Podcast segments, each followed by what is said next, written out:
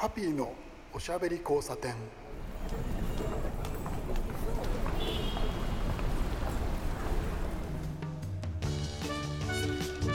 こんばんは。ハピーこと飯塚敦です。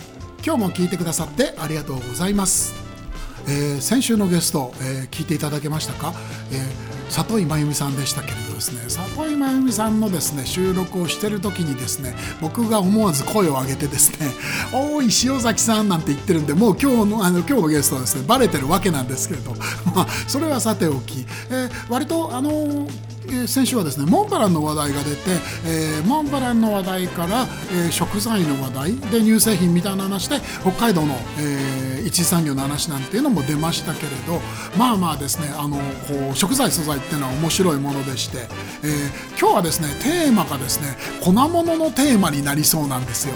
えーというのが、まあ、あのゲストさんがそういう方向の、えー方なんですけど、まあ、粉物って言ってもですね、えー日本の粉物って言えばやっぱりその関西のイメージがありますけれど日本だけじゃなくて粉物って本当にあの世界中にあるんですよね、えー穀物ですね。穀物を、えー粉にひいて、えーそれでそのお蕎麦にするとかね麺類にするとかあとはその平らに焼いてお好み焼き的とか黒焼き的にしたりとかいろいろないろいろな調理方法があると思うんですけれど粉物の世界ねちょっと面白いんですよねいろんな話を、えーそこら辺をですね、えースペシャルに追求している方がですねいらっしゃいまして僕の友人なんですけどですね、えーすごく面白い話が聞けると思うんです。今日かなり僕は期待をしてましてえっとですねあの皆さんあのおたふくという会社知ってます？知ってますよね？あの有名なあのソースであそこでですね一仕事終えてこのスタジオに来てくれた、えーゲストの方が今日はですね、えー今、えーマイクの前にですね待機してくれております、えーゲストの方を、えーお呼びしますので、えー次のコーナー少々お待ちください。すぐにここに戻ってきますからね。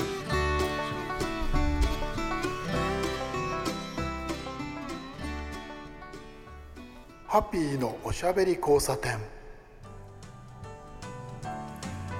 お待たせしましたゲストコーナーに入ろうと思います、えー今日のゲストです、えー塩崎翔吾さんです。こんばんは。こんばんは。よろしくお願いします。いらっしゃいませ。はいよろしくお願いします。そんなこんなでですね、えー前振りの話で結構いろんな話をしちゃったんですけれど、はい。はいえーまずはですね塩崎さん、えーはい。どういう方かという話なんですけど、はい。本業は何されてるんでしたっけ？本業はシステムエンジニアですね。はい。はい。IT 系の会社でえーっとエンジニアをやっております。はい、でその、えー本業を続けながら淡々と淡々と、えー続けてらっしゃるのが、はいえーや焼きそばというテーマ。そうですね。焼きそばの食べ歩きはい。と、あとまあ歴史的な調査とか、はい。はい、そんなのをやっております。聞きました皆さん。歴史的な調査。笑い事じゃないんだよ。本気でやってるからこの人本当に 本当に塩崎さんすごいなと思うんですよあそこら辺は。あ、ありがとうございます。はいいや実際あの塩崎さんのですねツイッターなんかを見せていただくとあのすごい方々が反応してるんですよね。あそこら辺のあのうん研究者の方なんかがうんあーはいあっていう話をしたり、あなるほどそれは納得いくみたいなそのお話をたびたび見てるのであーそうですか。塩崎さんがやってらっしゃることっていうのに価値があるのがその周りから見えてくる。おーありがとうございます。心を感じているんですけれど、はい。えー先ほどですねあのもうすでにあの前振りで話しちゃいましたけど今日なんかあのおたくさんのあの会社でなんかお話をしてきたというあーそうですね、えー、と太田福ソースさんがあの、えー、とお好み焼きとか焼きそばの店を、専門店を作る開業したいという人向けに研修をやってましてその、えー焼きそば専門店の研修の講師をやったり、あとあと午後にそのすごいな。太田福の社員さん向けにその、はい。最近の焼きそばのトレンドとかそんな話をしてきました。いやでもそれ分かりますよあのーメーカーさん、まあはい。あのーおたくさんの名前が出ましたけど、はい。他にもね製麺の会社とかいろいろなとこがありますけれど、えーそういうその専門の会社の中にいると全体を見回したりとかそうですね。いうのって意外とできてなかったりとか、はい。リサーチの部門以外にそういうのこうピンとこないなんてのありますからね。確かに。あの、えー実際今日もまあいろんな担当の方々が、はい。あのそれぞれの悩みを抱えていてでやっぱりおたふくさん以外のあの会社でも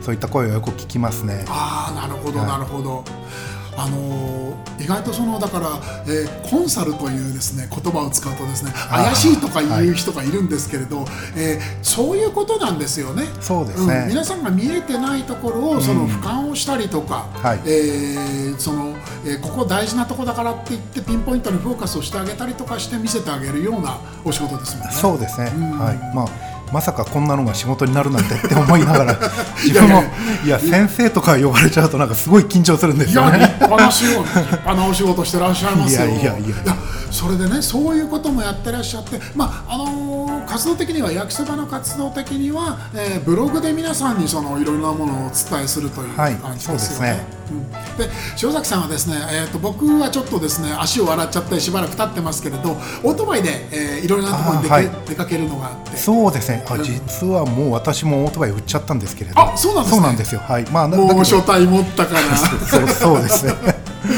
そうなんですよね、まあ。おめでとうございます。いやあありがとうございます。ドキドキするな いやいや、うん、だから、えっと、独身時代は割とオートバイでいろいろなところで、ねいやそうです。ツーリングがてらで焼きそばを食べたりとかはい。してらっしゃいましたもんね。そうですね。例えば、えー、と2010年にあの、はい。それまで勤めていたシステム開発会社を辞めて、はい。あのえー独立したんですけれどその時期に、えー、と1か月半ぐらい北海道と北東北をキャンプツーリングで回りながら焼きそば食べ歩いたりしましたね。ええええそういうの面白いです。よそれでねあの塩崎さんはね本当にね思い余ってですねもうあのオートバイでいろんなとこ行って焼きそば食べるのをね我慢できなくなって、はい。ブラジル行ったりとかしてましたよねそうですね。ブラジルに焼きそば食べに行きましたよね。地球の裏側まで行きましたね。はい。ね、アジア各地もあのやっぱりそのさっきの前振りでも出ましたけれどあの粉物のそのなんて言うんでしょうね、えーこうジャンルというかその食っていうのは本当に世界中にあるじゃないですか。そうですね。ね。特にあの、えーアメリカ大陸中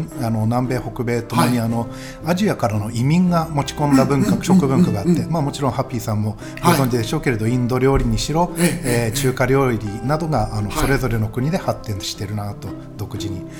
そうなんですよね。あの粉物のあのこうなんて言うんでしょう、えー分布という話ですかね。その世界中に本当にあって、えーキーになるのが意外とですね移民なんですよ。そうですね移民の人ってその、まあ、もちろんそのヨーロッパの人も、えーオセアニアの人も、えーと移民でいろんなとこ行くとかっていう事例はあるわけなんですけどやっぱりアジアの人が、はいいえーいろんなところに出ていくという事例が多いですよね。多かったですね。うんはいその人たちが割とその、まあえー主に、えー華僑の人が多いと思うんですけど、はいやっぱり華僑の人とくれば中国の人とくれば、はいえー粉物ですよね。そうですね。麺を必ず持っていって、はい。その地に合った麺料理を作ったりしてますね。ね。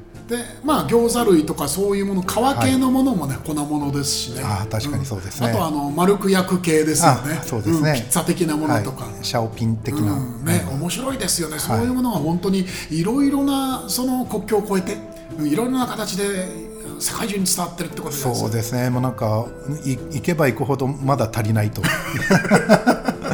そんな感じがしますね。いやブラジル行ったのは僕はちょっと本当にびっくりしたんですけど。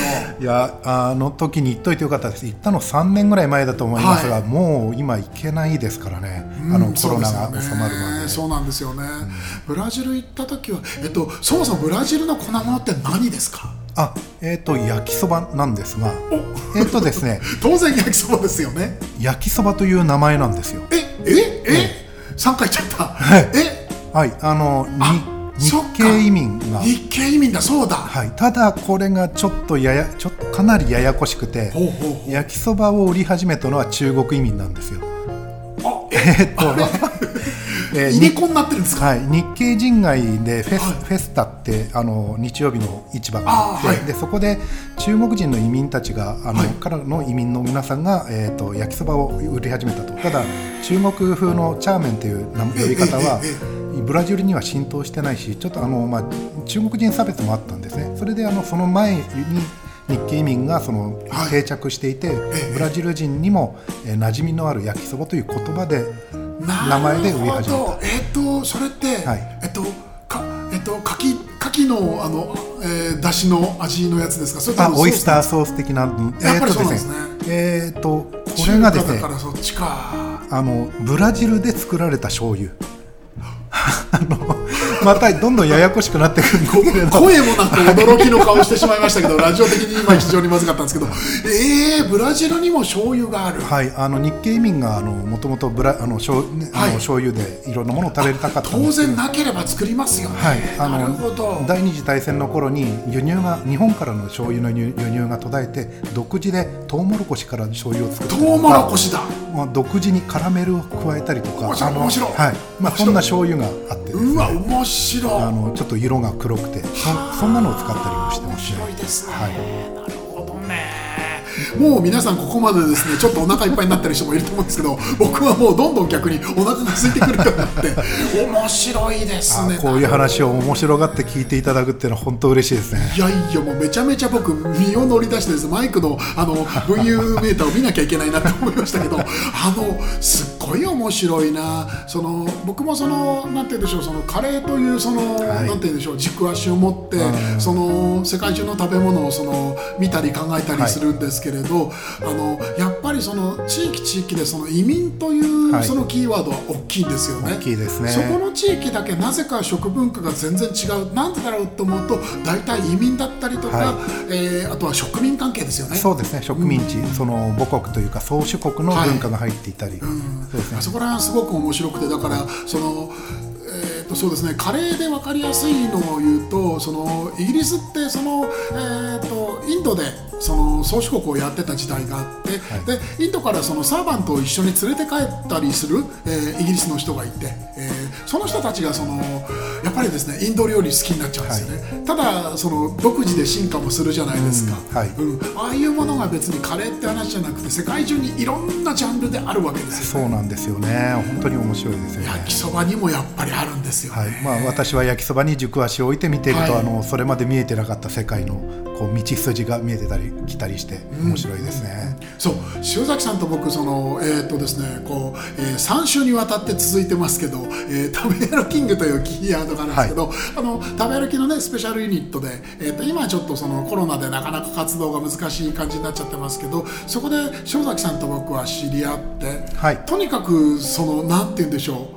目線のその置きどころがすごく似てて、そうですね。お話をするとすごく楽しくて、そうですね。なんかあの点と点を線でつなげたりとか、はい。そういうのが面白いね。あとは違うジャンルでお互い話してるんですけど、うんはい。実は話しているところの根っこが同じだったりとかっていうのはありますよね。ありますね。はい、うんその食べ物っていうのはそのなんて言うんでしょうね。その文化とセットになっていって、えー、とだから16世紀の大航海時代ですよね、はい。あの五大陸がその一つの大陸ごとに分かれて、えー交流があまりなかった時代からこうなんて言うんでしょうね。カンブリア紀じゃないですけどちょっとこう 生命の爆発的な、はい。ありましたよね。そうですね。16世紀のその、えー、と大航海時代に文化とセットで食がいろんなところに行って、うん。はい。で行った船っていうのは必ず帰りはその空荷では帰ってこないか。ら、はい。そういう時代にいろいろなものが起きて、えーなんて言うんでしょうね。世界でその食のなんて言うんでしょう融合ですかね。これはね、ミクスチャーが始まったわけですよね。そうですね。アメリカ大陸原産のそのトウモロコシとか唐辛子がヨーロッパにもたらされたのがやっぱはい大き,、大きいだろうなとか思いますね。16世紀はだから本当に食がすごくこう変化したはい。時代だったんですよね、うんそれはですね焼きそばでもカレーでも同じなんですよ、はい。今日は焼きそばとカレーにまみれた、えー30分なわけなんですけれど。いやでですねそういう話、ここまで聞いてですねこれ面白いなって思った人もですね何人ぐらいいるかな分かんないですけどそういう人にですね、えーどう考えてもおすすめな本が上下巻で2冊出ているというですね、あはい。塩崎翔吾さん著書はい。この間出た出たばっかりですね、そうですね。はい。タイトルをお教えください。はい、えー焼きそばの歴史という本ですね。でもうね、そのままのタイトルなんですけれど、はそのままのタイトルが付けられるということは、そういう本がなかったんですよね。そうですね。全くこれまでなかったと思います。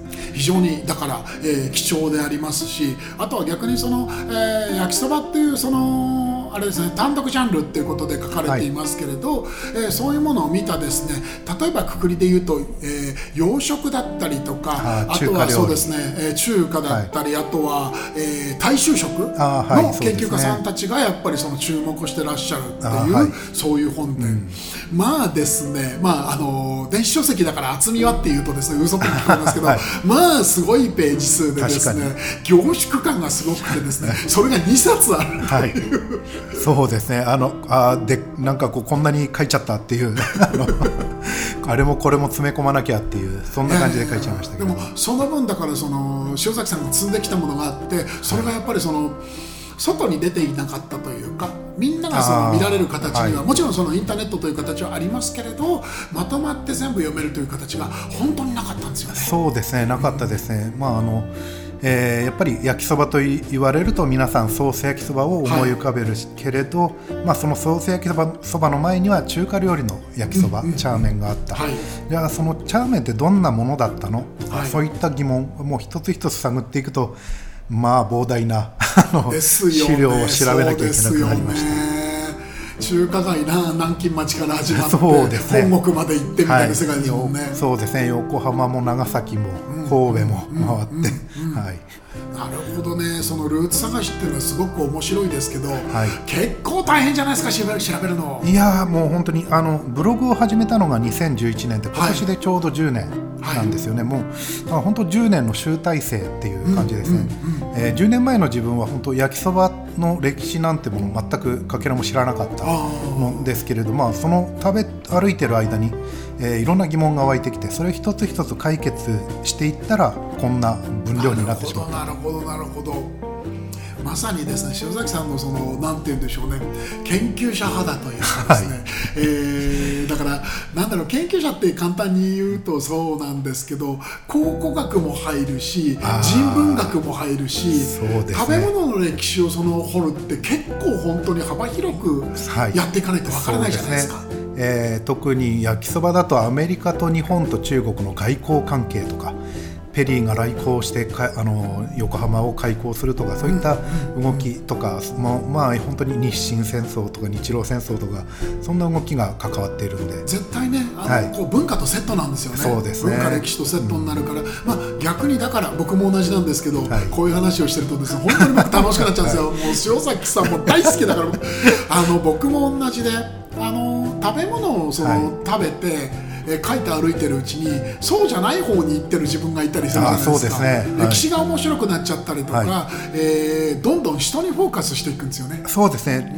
人とか店とかそういったあの細かい単位になりますね、はい、面白いですよね、そういうの。そうそういう本がですね2冊もですね出ててアマゾンでですね先ほどのあのタイトル、えーと、焼きそばの歴史。を、はい、えー、検索するとですね上下巻出てきますんで、まだ出たばかり両方とも割とえー、そうですね。上巻が2年前ぐらいに出してもう2年経ちました、はい、早いなソース焼きそば編ですね、はい、で下巻がチャーメン編炒める麺チャーメン編になるんですよね、はい、それがつい最近、えー、6月に出しまして、い。や絶対面白い。そしてですねその本はですねちゃんとつながってるんですよ僕にも。あのー、カレー業界と言いますけれど カレーの世界というかですね。あのやっぱりですねあのアジアの料理の中には麺類多いんですけれど、うん、あのーインはい、急にインドってって言いますけど、はい、いいですインドってあのあれなんですよ。汁麺の文化がないんですよね。ああそうですね、なんでだろうなってインド人に聞いてもわからないんですけれど多分僕はその想像でそのお汁。うん、お汁の中に使ってるというそのスタイルっていうのが想像がつかなかったりとか、あの地域的にやっぱりその熱いものの中に使ってるものをその食べるというのがきつい、うん、インドだとあの、えーとですね、インドに行って皆さんそのいわゆるカレーを食べるんですよインドカレーを。はいあの食べるとびっくりするんですよ。みんなぬるいから。あそうなんですね。いやでぬるいに決まってって、はい、日本日本みたいに熱々のものは、はい、手突っ込んで食べられないじゃないですか。そうですね。もともとはその今はそのそういうカルチャーはその随分半分くらいに減ってると思うんですけど手で食べる文化がありますけど手で食べられないといけないし、はい、手でその味わうっていうところもあるのでで手で食べる文化で汁麺ってないんですよ。そうですね、うん、確かに。そこら辺がそのつなが、えーと、焼きそばや汁麺につながっていったりあとは逆にその、えーと、チャーメンですよね。中国から伝わって、ネパール経由でインドに入ったチャーメンは、はい、インドにあの根付いたっていうのはやっぱりその、はい。えーとまあ、時代とあとは手食だと思うんですよね。手食の、えー時代も長くて最近はまあそのモダンになりましたけどそういう中で手食の文化がちょっと減った時点で汁に入ってないその熱くないものっていうものも受け入れやすいのかなっていうのがあって、はい。まあ、これは単純な想像ですけど、はい。うん掘ればもっといろいろあると思うんですけど、そんな感じでですね結構ですね、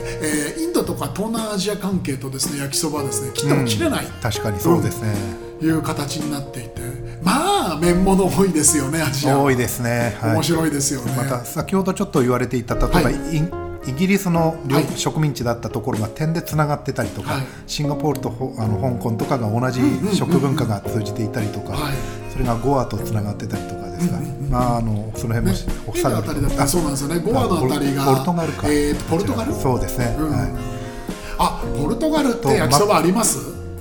ポルトガルがですね、えーいやポルトガル自体にはないですね、えーただママカオとつながって、なんかあの、えー、とココナッツミルクを使ったやあの焼きそばというかそんな味付けの麺があったと思い落ます、差ね、的なものですかね、へー面白いな。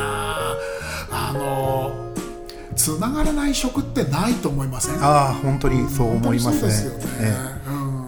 えこれこれ焼きそばなんていうのははい本当に、本当にない国ない世界じゃないですか。そうですね、えーない国まあ、まあ、もちろんそのないとは言い切れないっていうところが、ええその絶対ってないですからね食って、まあ、基本的に中国系の移民がはい。いる国はある、と思ってますんで。そしてあれですね中国の移民っていうのはそのみんなねあのなんていうかその昔のイメージじゃないじゃないですか。今はそのなんていうかえっと高学歴の人がうんあはい。あのこうデジタル関係で、えーとそうですね移民移民というかああれですね留学をしたりとかで、はい。そういうところからもやっぱりファストフードとかで広がったりするじゃないあですか。ー確かにそうですね、えー香港式のカフェが流行ったりしてますよね。それはあれですよね。新時代のやっぱりその食の流れというか、そうですね、ここら辺はですね塩崎さんと話し始めるとですね止まんなくなってですね僕は楽しくてしょうがないんですけど みんなが楽しいかどうかわからないですけど。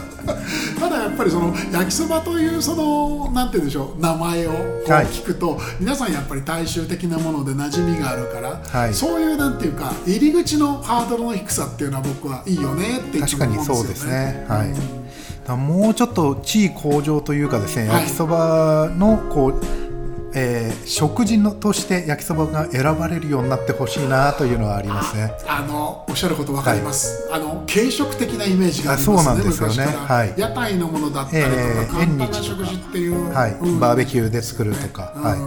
えー外食でわざわざ焼きそばを食べる。今日は焼きそばを食べるために行くぞみたいなのが、えーそんな世界が僕はの望んでいるというか。あのとここ何年かですよね。あのまあその筆頭は三笠さんですけれど。そうですね。うん、その焼きそばの専門店があって昔の焼きそばの専門店とはその違うニュアンスのはい。うん、焼きそばを目的として食べに行くという人たちがちゃんと行って、はい。焼きそばを食べました美味しかったって言えるような店が、ええええねずいぶん増えましたよね。そうですね随分増えましたね。本当にびっくりするぐらい増えてそれでそういうところで食べると僕も食べるんですけどうまいっすよ。あれ？こんなに美味しかったっけ？焼きそばってって思うそう言っていただけると嬉しいですね。本当に。うん。いやそういう店が増えたしそのあとはだからさっきの、えーアジアの話じゃないですけれど、はい。他のジャンルでも、あのメインディッシュになり得る焼きそばのですね。部位っていうのはちゃんとありますもんね。そうですね、本当にあのエスニック料理店でもあのあのもちろん焼きそば系的な料理が、はい。えー充実していますしね。そうですよ。皆さんがその一番ご存知のが多分タイ料理のパッタイ。はい。ね。そうですね。うん、あれなんかは皆さん有有名だしその、えー一番逆にタイ料理で入りやすい。あーそうですね。タイ料理ってねにえー二本立てじゃないですか、はい。タイの、えー、とオリジナルというか、ねこのあの地元料理とあとは、えー、華僑の人の、えーチャイニーズミックスのはいタイ料理と、はい。うん、そっちの筆頭がやっぱりパイ,、パッタイだったりとかっていう、はい。うん、話なのでああいうのは割と有名だしあとは、えー、と本当に面白いのがあれですよね。あのアジアに行ってそのいやアジアだけじゃないいろんなところに行って食べるもの困ったらば、えー焼きそばに似てるものかラーメンに似てるものか、はいはい。あとは餃子に似てるものを頼むと大体大丈夫っていうそうですね。まあ失敗ないですね。うん、あれでやっぱりねあの世界中行って似似たものない似たものないっていうと大体知ってるものが出てきますよ、ね、ありますね、あれは面白いなと。だからそれだけやっぱり焼きそばというものにパワーがあるんでしょうね。そうですね。普遍性というかあのいろんな人に。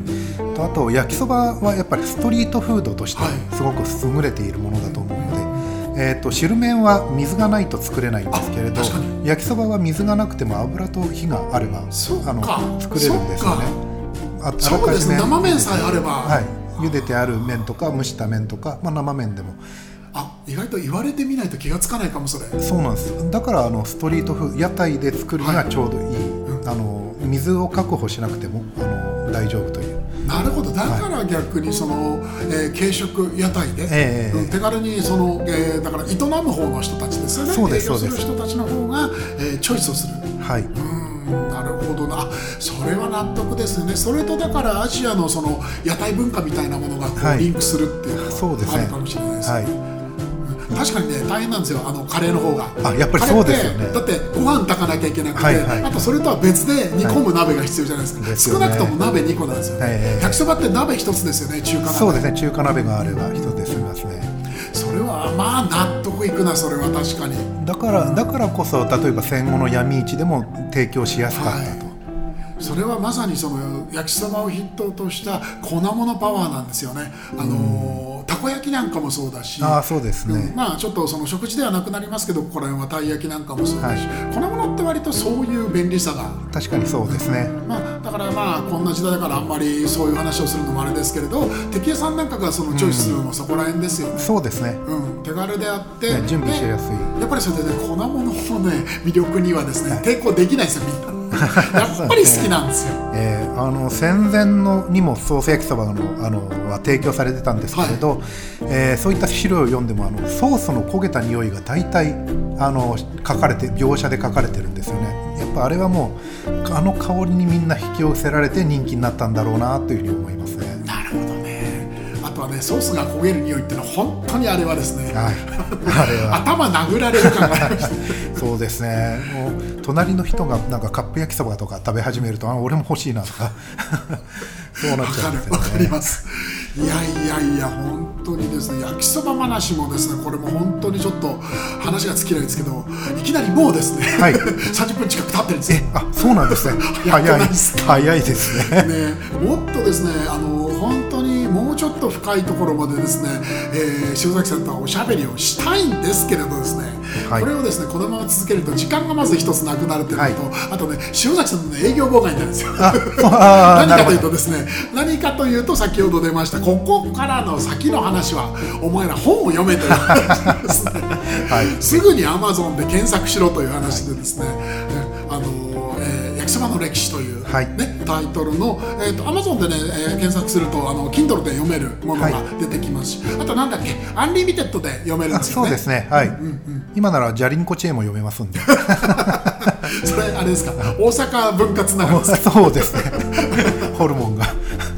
なんかやっぱりあの焼きそばってあの大阪イメージもあるんですよね。それも強いですよ、うん、粉物のイメージで、いやいやいや、修崎さんって、はい、えっと、出身って？僕は静岡なんですはい静岡静岡はまた別のカルチャーがあるんですよね。そうですね。まあ富士宮焼きそばとかはありますけれど、うん、子供の頃から。まあね地域の焼きそばね日本の地域の焼きそばをしたかったんですけど残念ながら、ね、時間が来ましてですね。あとですね、ね、本当に3週ともですね、えーと、前の週その前の週の放送もそうだったんですけどちょっとですね名残惜しいので、えー、塩崎さんにはエンディングまで残ってもらおうと思います、えー、すぐに皆さん戻ってきますからね、えー、ちょっとお待ちくださいませ。